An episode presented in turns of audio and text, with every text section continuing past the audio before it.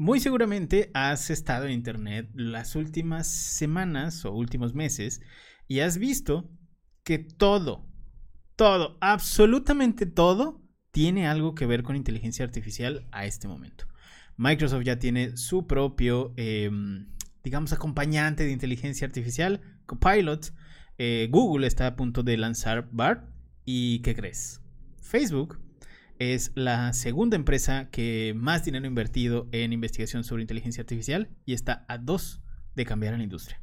Hoy te vamos a platicar sobre justamente uno de los pequeños adelantos que hizo Facebook hace nada sobre su inteligencia artificial aplicada a la generación de anuncios. Es decir, bye bye trabajo. Empezamos.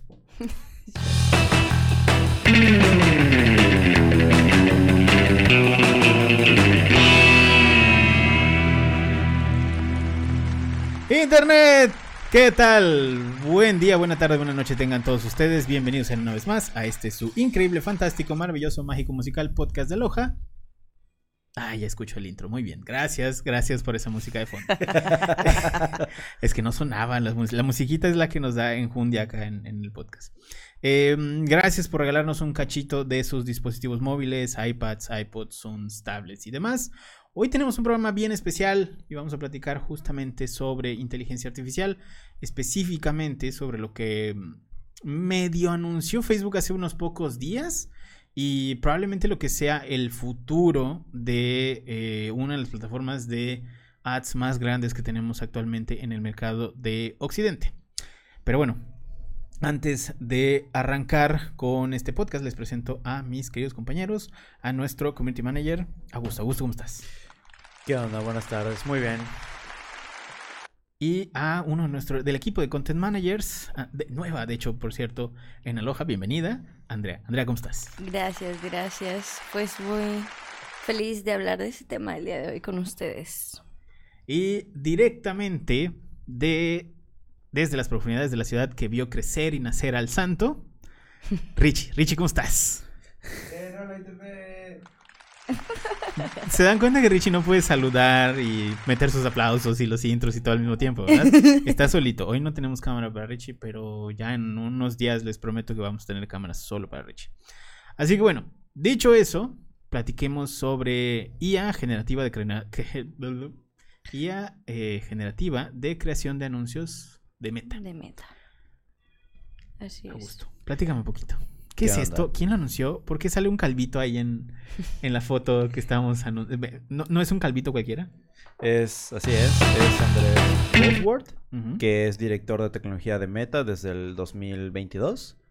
Lo que este carnal quiere es prácticamente nuestro primo. Mi compa. Nuestro compa, así es. La idea es que Meta pueda mejorar pues, la efectividad de sus anuncios y la calidad en cómo pues genera la publicidad en Facebook y demás por medio de inteligencias artificiales.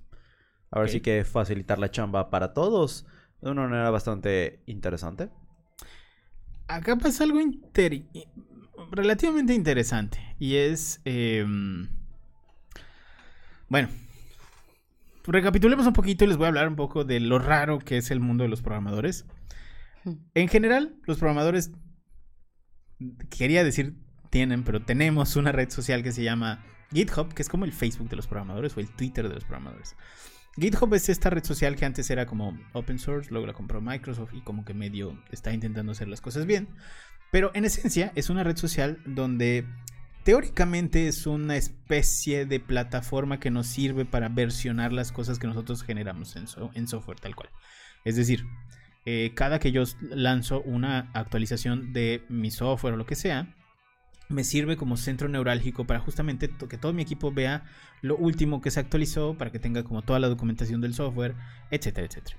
Generalmente se utiliza para eso, pero bueno, ya hay muchas otras cosas para las que se puede utilizar, como versionar, no sé, em, interfaces de sitios web o versionar diferentes cosas. En realidad es como un control de versiones que tiene la habilidad justamente de Em, de ser social, ¿no? Porque tú puedes entrar a los proyectos de Microsoft y ver que, está, están actualizando, copiar códigos de, de, esos softwares, agarrar cachitos. Y a diferencia del resto de las industrias, que esto me parece una de las cosas más acertadas justamente del mundo de la tecnología y por eso crecen más rápido que cualquier otra industria, A diferencia de cualquier otra industria, acá no existe ese tema de, ay, güey, no te voy a pasar mi código porque pues, me lo vas a robar. El no, al contrario. gatekeeping. Claro, o sea, al contrario, aquí es como muy estúpido no compartir las cosas que estás produciendo porque justamente lo que haces teniendo una comunidad eh, mundial de personas em, compartiendo código es que puedas generar cosas mucho más rápido y mucho más robustas. Entonces, ojo aquí, esto si usted lo quiere adoptar para su industria estaría interesante. En el tema de tecnología funciona así, ha funcionado así desde hace muchos años. Eh, tenemos otras comunidades como Stack Overflow donde prácticamente la gente sube eh, preguntas si alguien les hace la tarea y tú puedes entrar a copiarlas y ya está. Eh, estoy casi seguro que muchos de ustedes que son programadores tienen trabajo gracias a esto y no se lo quieren decir a sus jefes. Pero bueno. Yo me gradué. Llegué tarde. Pero bueno. Tomando esto como parámetro, GitHub Em, tiene la ventaja de que tú puedes ver un directorio de las empresas que generan información o papers o, colaboraciones sobre cierto tipo de proyectos. En los de inteligencia artificial, los dos que están arriba, em, que han generado el mayor número de publicaciones, si lo queremos ver así, es Google, seguido de Facebook. Facebook ha metido una carretada de dinero impresionante y lanza artículos sobre inteligencia artificial casi que cada dos semanas o cada semana. Entonces hay mucha, hay mucho desarrollo de inteligencia artificial en Facebook. ¿Qué pasa? Que ellos hasta el momento no habían hecho público esto y tienen ya que mm. cinco años haciendo este tipo de desarrollos, si no me equivoco. Em, entonces, sí. sí hay algo inteligente e interesante que vamos a estar viendo en los próximos meses. Les vamos a platicar un poquito de esto. Eh, pero bueno, justo la intención de, Meta era como que llegar... Eh, no sé si después, no sé si todas las, empresas están como acelerando todo debido a la salida de ChatGPT y que la gente se está mm, sumando sin miedo al uso de la inteligencia artificial, pero bueno, eso es, eso es parte de lo que, de lo que estaríamos platicando eh, un poquito, ¿no? Y bueno, ChatGPT, esa es una de las partes importantes porque lo, utilizamos ya todos los días en la agencia, entonces... Cuéntanos cómo nos ayuda esto eh, o cómo les ayuda a ustedes en, el nicho específico del marketing. Pues la verdad, yo antes de entrar no estaba muy familiarizada con ChatGPT, pero me han explicado Emiliano, saludo Emiliano, y mi compañero acá, Augusto, que pues es una plataforma, bueno, una inteligencia artificial en sí que te ayuda como tú metes, vas metiendo información, datos y te ayuda a generar pues contenido prácticamente. Y lo que me estaba explicando Emiliano es que pues tú alimentas a la inteligencia artificial, ¿no? Entonces, pues él me ponía este ejemplo de que si tú le empiezas a decir cosas, no sé, chistosas o etcétera, eso es lo que te va a arrojar, pero pues si tú ya lo vas alimentando con temas más serios, más formales, pues es el contenido que te va a ayudar a generar. Y también, pues digo, siempre es importante, ¿no? Dar dobles revisiones a todo lo que te dé, porque no es como que te va a dar algo y tú vas a copiar y pegar en el copy, ¿sabes? O sea, siempre tienes que volver a leer para pues, asegurarte que todo esté bien, pero es una herramienta muy útil. Sí, creo que acá pasa algo bien interesante, es... Eh, mucha gente todavía como, no, como que no entiende mucho el proceso de funcionamiento de esto no es que ChatGPT sepa de un tema, es que tú tendrías que dominar el tema para hacer un prompt específico para que te genere información em, veraz. Es decir, si por ejemplo le, pides, no es lo mismo que pidas la lista de los cinco autos más caros de Chevrolet, por ejemplo, por decir algo, Chevrolet patrocinamos. Eh, tú pides la lista de los cinco autos más, más caros de Chevrolet, ¿no? Y te saca la lista de los cinco autos más caros. Si no sabes, esa información probablemente sea desactualizada porque recordemos que la versión que tenemos actualmente de ChatGPT es hasta, tiene datos hasta el 2021. Quiere decir que 2022 mm, y 2023 probablemente haya salido un nuevo auto o que simplemente esa información que tengas es errónea. Si tú no lo sabes, te chingaste y lo pones y ya está. Exacto. Exactamente. Cosa diferente, que si supieras cuáles son los modelos más caros y le pides, dame información del modelo A, B, C, D y E, y ya te da información un poco más veraz sobre cada uno de los modelos y puedes ahí medio armar, por ejemplo, un artículo eh, con sin tanto problema, ¿no? Porque justamente lo que estás haciendo es guiar al, al, software. Así es.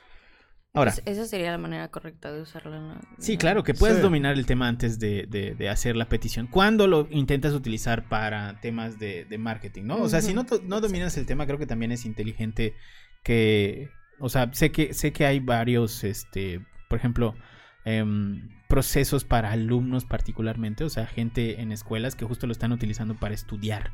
O sea, Mm. Em, yo he visto de primera mano, por ejemplo, de gente en temas de medicina, porque justo la versión de GPT-4 acaba de pasar el, el, el- el ENARM de Estados Unidos, que no sé cómo verga se llama. Si usted nos está escuchando, eh, el, el- el examen para ser médico en Estados Unidos. Ah, Lo acaba de pasar. Y eso es de hace dos días. Entonces, eh, pues literalmente ya puedes utilizar em, ChatGPT para hacer preguntas específicas sobre temas médicos. Y eso te puede ayudar a estudiar. O sea, por ejemplo, no sabes qué es un... No sé, la verdad es que no tengo ni puta idea de nada médico. pero si es, por ejemplo, cómo funciona el dedo qué músculos hay en el dedo, ¿no? Te, te enumera. Y luego a partir de eso le dices, oye, ¿me puedes hacer una... Ah, ¿cómo se dice? ¿Resumen? No, no, no. Guía. eh, eh, así una guía, pero ¿cómo se dice cuando necesitas hacer como una Incisión. frase que te recuerde todos... Ay, se me olvidó. ¿Un recordatorio? No, no, Ajá. no sé si es un recordatorio. Pero eso, imagínate que generas una palabra con las letras de cada uno de los Para nombres del músculo. acrónimo. Ah, no, no es acro- no sé si es acrónimo, pero bueno. Sí, Algo como el así. acrónimo. Sí, sí, es Algo un como el acrónimo. acrónimo. ¿Qué- qué- Cuando desglosas las palabras, ¿no? Y te va eso. Eh, sí no sé si es acrónimo, no sé si así se llama. eh, Pero, el- ajá, algo así. Es, claro, es un ejercicio. Eso, mero. Se me fue la palabra, pero es un ejercicio de memoria que normalmente hacemos justamente para, eh, no sé, por ejemplo, la gente que genera canciones a partir de los planetas, por ejemplo, para que no se los Mm, olvide, o genera rimas a partir de los días del mes, de, o sea, los días que hay en, en- en los meses del año para que sepas cuál tiene 28, 29, 31 y la chingada. O sea, Sí, sí, sí. ese tipo de ejercicio de memoria lo puedes pedirle, si supieras el nombre, obviamente, puedes pedirle, puedes pedirle a ChatGPT que lo haga a partir de los, no sé, 400 músculos que te generó, ¿no? Por ejemplo. Qué Entonces, sí está bien interesante. Está bien Y una de las cosas, bueno, nada más eh, off topic de esto, no lo hagan.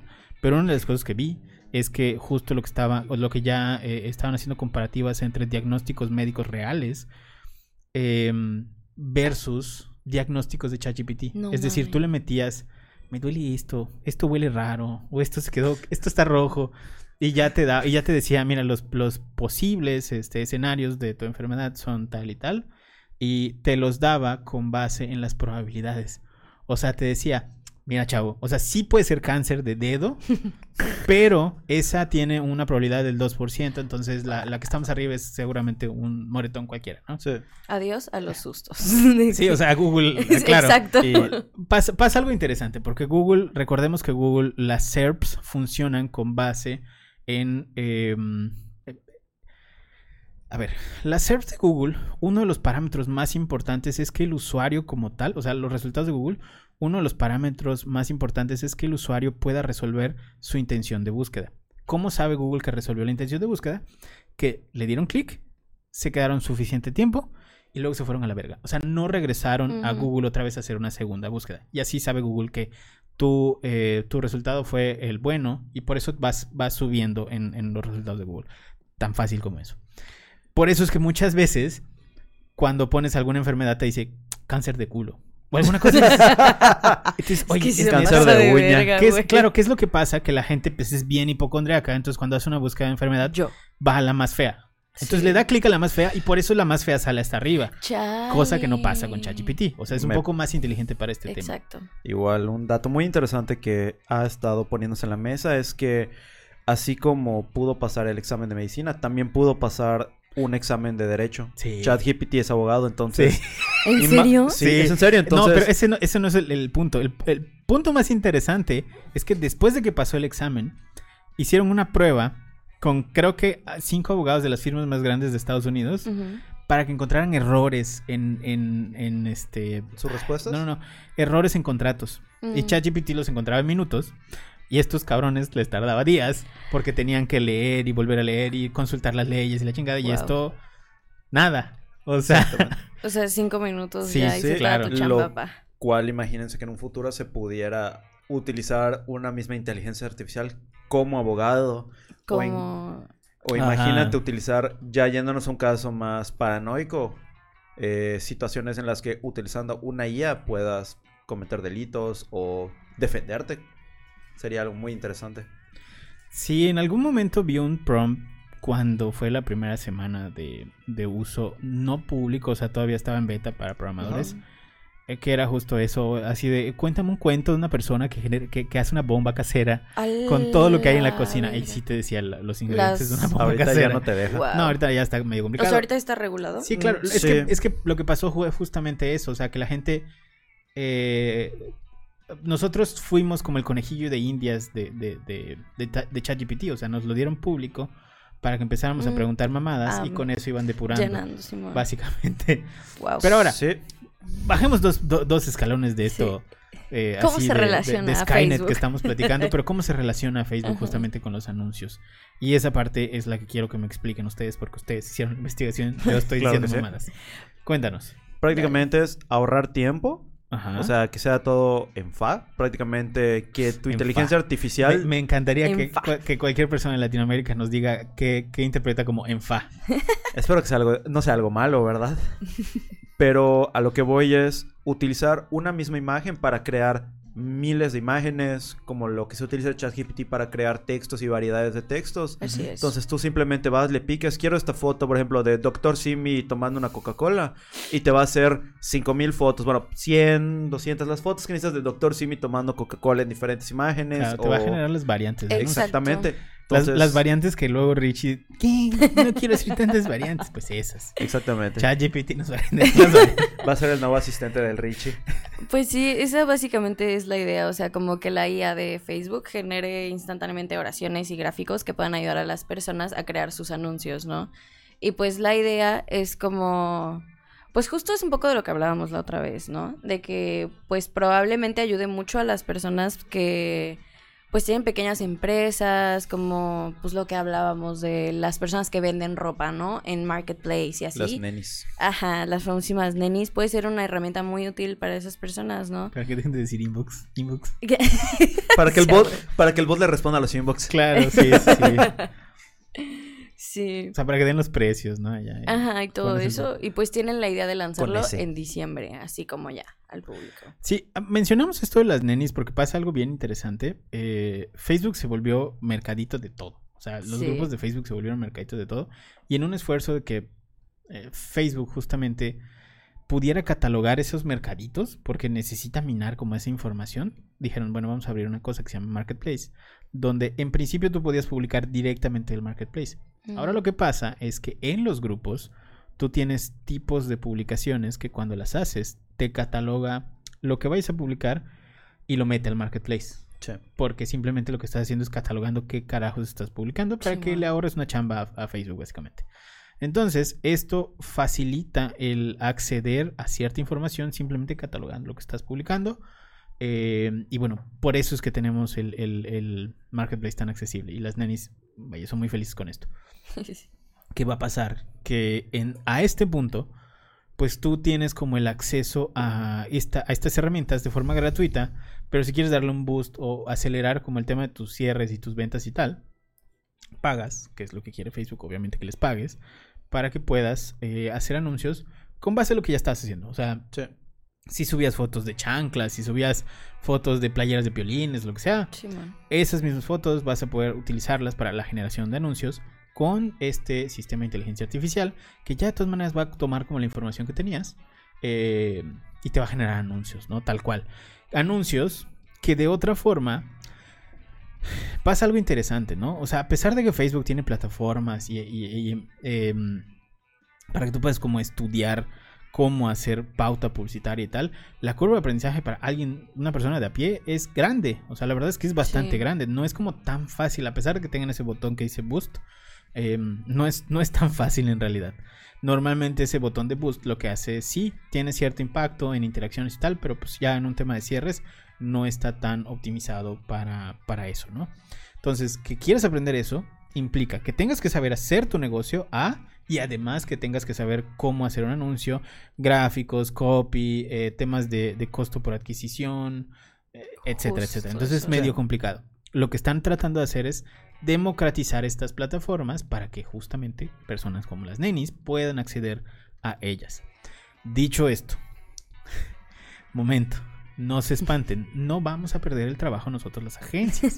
Yo sé que en este momento usted está preocupado. Pánico. claro, están entrando en pánico. Crisis. Y dicen, ¿qué va a pasar con esos muchachos tan guapos del podcast? ¿Qué van a hacer ellos si Facebook lanza eso? No se apuren. De todas formas, este tema eh, genera cierto tipo de anuncios. Todavía no están al nivel de un, de un proceso creativo de una empresa relativamente creativa con nosotros, obviamente. Entonces, eh, claro, va, a ser complicado que puedan competir de uno a uno con resultados.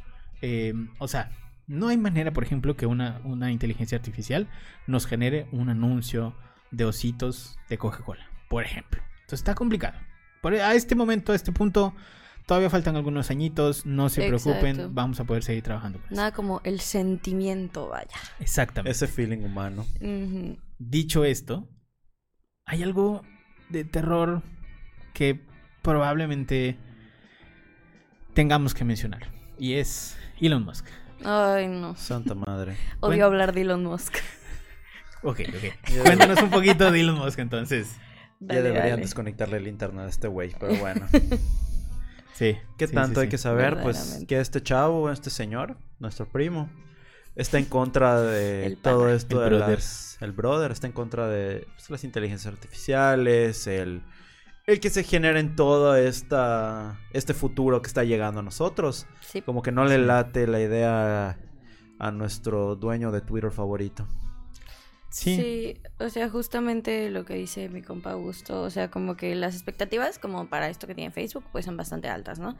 Pero Elon Musk llegó y dijo como que no, que no le parece, que no quiere que esto pase. Chido. Y que, porque justo en el mes de marzo, Future Life of Institute tuvo como, lanzó una petición y dijo, güey, la neta, quiero que se detenga como el desarrollo de la tecnología durante un tiempo porque nos está sobrepasando y etcétera.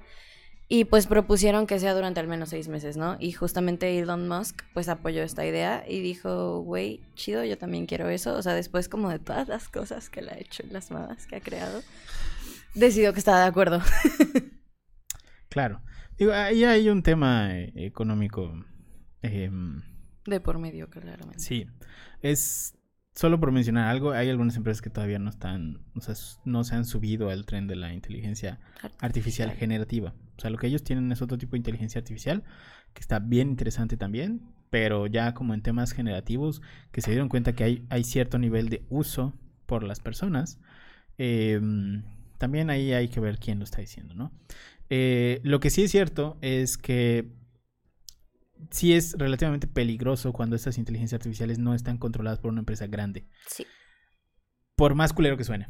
Si Microsoft o Google no son los que lanzan este tipo de inteligencias artificiales, lo que pasa es que tú tienes una herramienta que no está lo suficientemente probada eh, por el público de forma habitual, controlada, claro.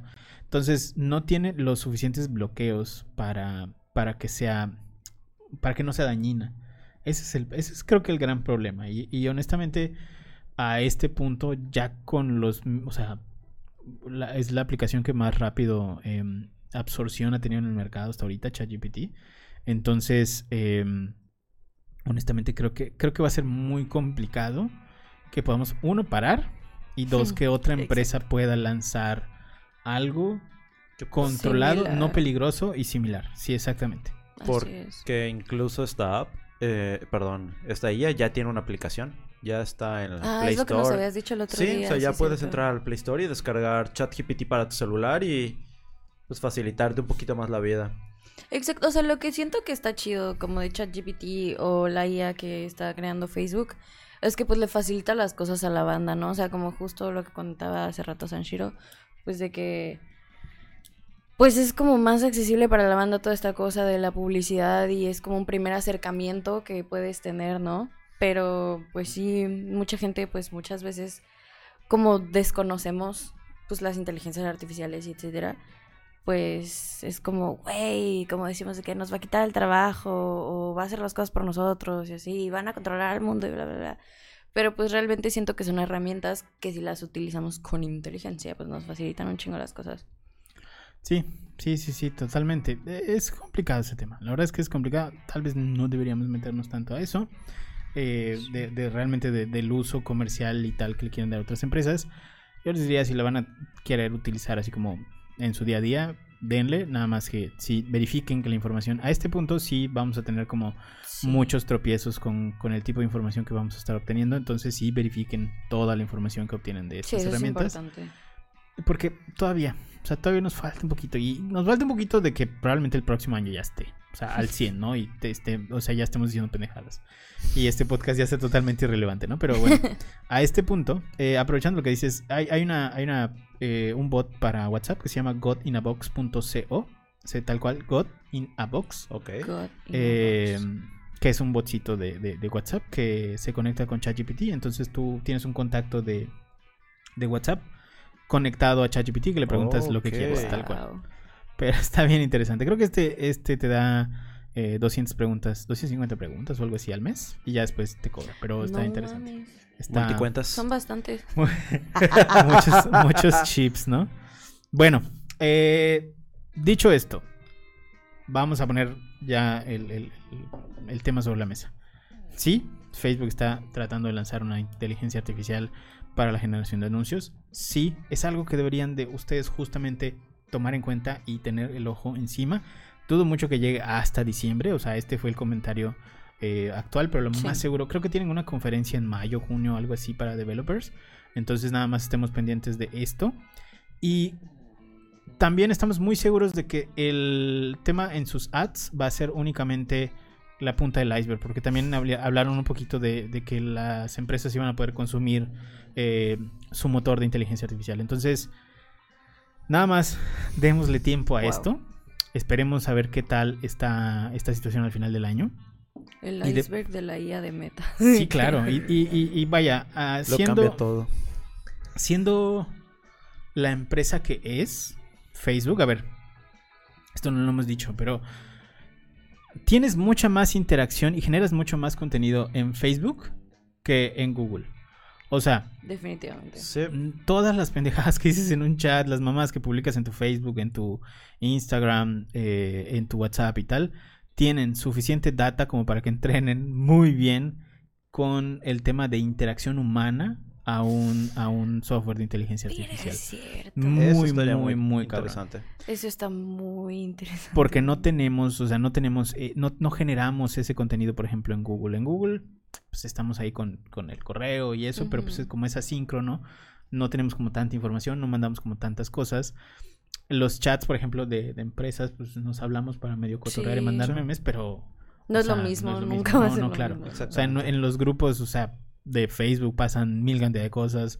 Los comentarios de, de, Facebook, de Instagram, eh, WhatsApp, o sea, no. Hay, hay... los reels, o sea, Sí, sí, sí, exactamente. Es un, es un universo de contenido muy cañón que esta inteligencia va a estar absorbiendo en el momento en que salga y demás. Y va a ser muy interesante todo lo que puede llegar a aprender y poder generar.